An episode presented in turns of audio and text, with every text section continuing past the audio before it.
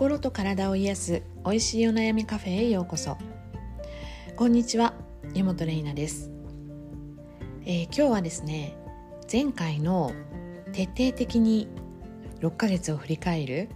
というテーマで、振り返りの重要さについてお話ししましたので、そんなね、湯本の6ヶ月、この2020年の前半戦はどうだったのかなってことを、私もカレンダーを見ながら振り返ってみたいと思います。ね、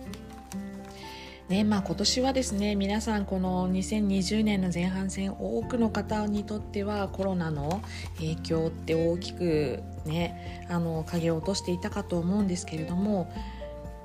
そうですね、とはいえこう細かく見ていくといろんなことがあったと思うんですね。で、私自身は、1月2月あたりまではですね、そんなにま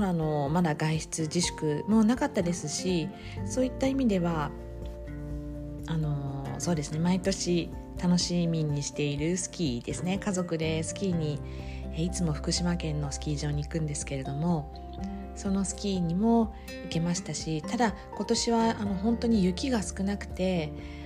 スキー場もですねすごく大変そうで、なかなかオープンができなくてという中で、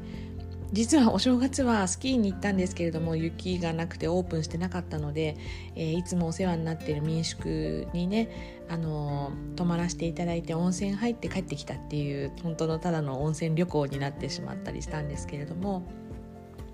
そうですね、あとはシーズン券も買ったのに、結局ほとんどそのスキー場では滑ることがねできず、シーズン券ほど滑ることができず、そうですね、終わってしまったっていうのが今年のスキーシーズンでしたかね。ただ今年はですね、そんなちょっとしか滑れなかったんですけれども、うちの息子に私の板をあげたりとか、私も新しい板を買ったりということでですね、すごくこう楽しみにしていた実はシーズンでもあったんですけどもね。はい。で、そうですね、2月もスキーにね、最後でしたね、今シーズンのね、1回だけ行くことができて、そうですね、でそしたら、うちの息子がその時は小学校6年生でしたけれども、コロナの影響で突然もう学校が終わりになり、3月はですね、で卒業式も危ういというところで、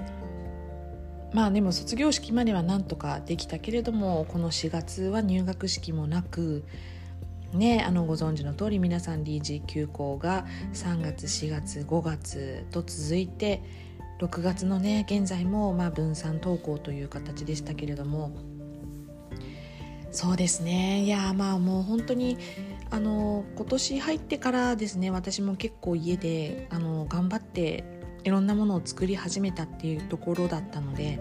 特に米粉のおやつなんかはね、すごく好きな料理家の方の本を買って、でその方の、レシピをもうほんと片っ端から作っては子どもたちに食べてもらって、美味しいって言ってもらえるのがすごく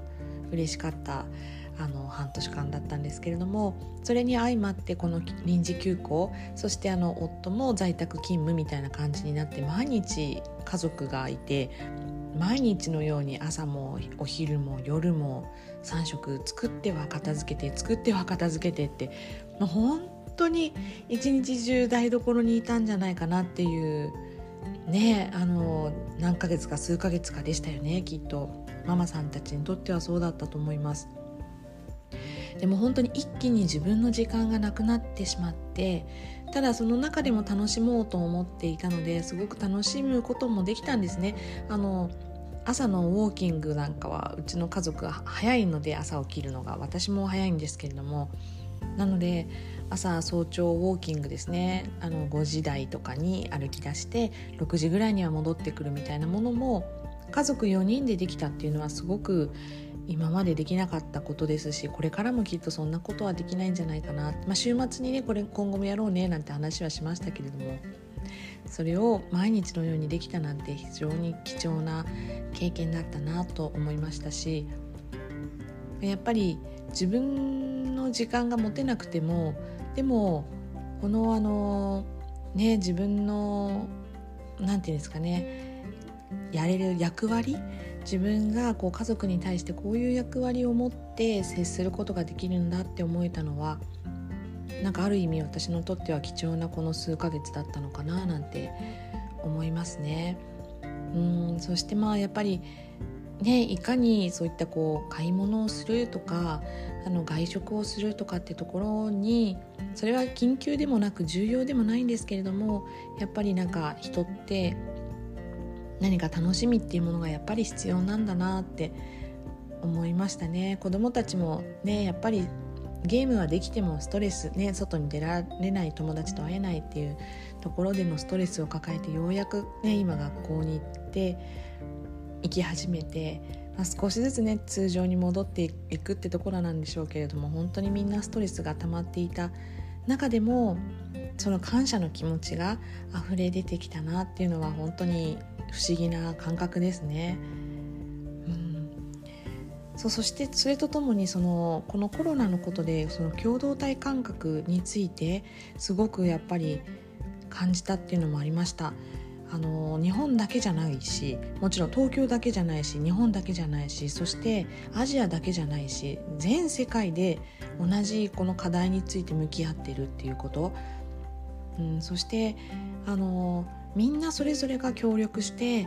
自分たちができることをやるっていうのが、すごくこの共同体感覚ってものを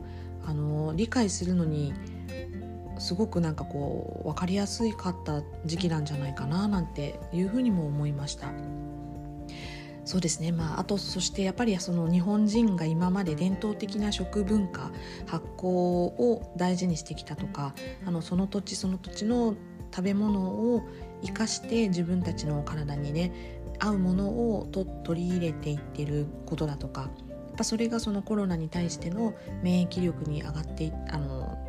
なっていったっていうことも実感したりしたので、改めてこのファスティングを通じてですね、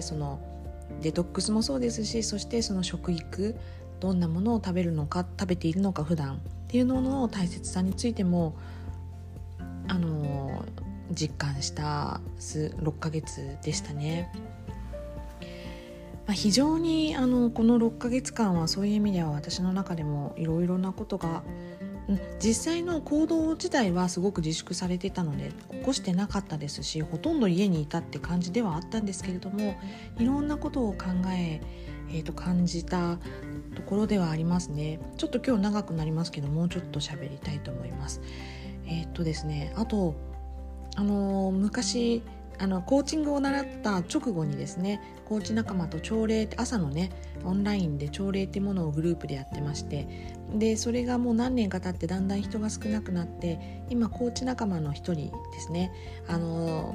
の音声配信、一番最初の音声配信のエピソードでみわちゃんって出てきてたと思うんですけども、そのみわちゃんとまたね復活することができたんですね、朝礼を。